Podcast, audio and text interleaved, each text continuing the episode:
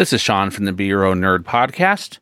You can reach out to me at beyourownnerd.com, where you can also sign up for my free weekly tech newsletter.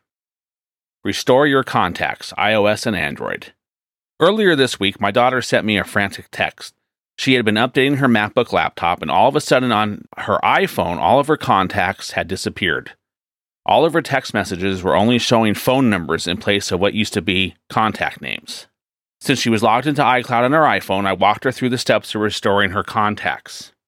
iCloud makes it easy to restore an earlier backup of your contacts, and it will automatically restore the contacts back to your phone. I had her log into her iCloud.com account from a different device. I had her go to Account Settings, then I had her scroll down to the bottom of the page. Under Advanced, there is a Restore Contacts option.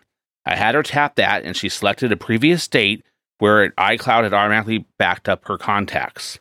Once she selected that, all of her contacts were quickly restored back onto her iPhone.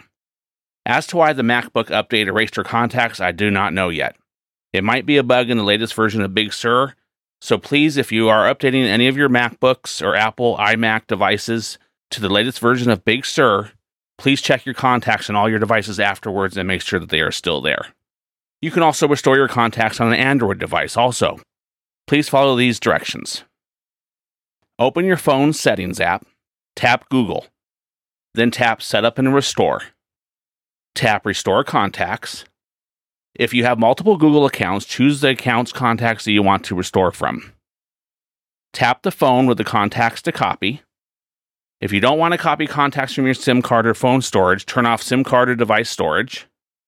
Tap Restore, then wait until you see contacts restored. Don't worry about duplicates because your phone only restores contacts that it doesn't already have.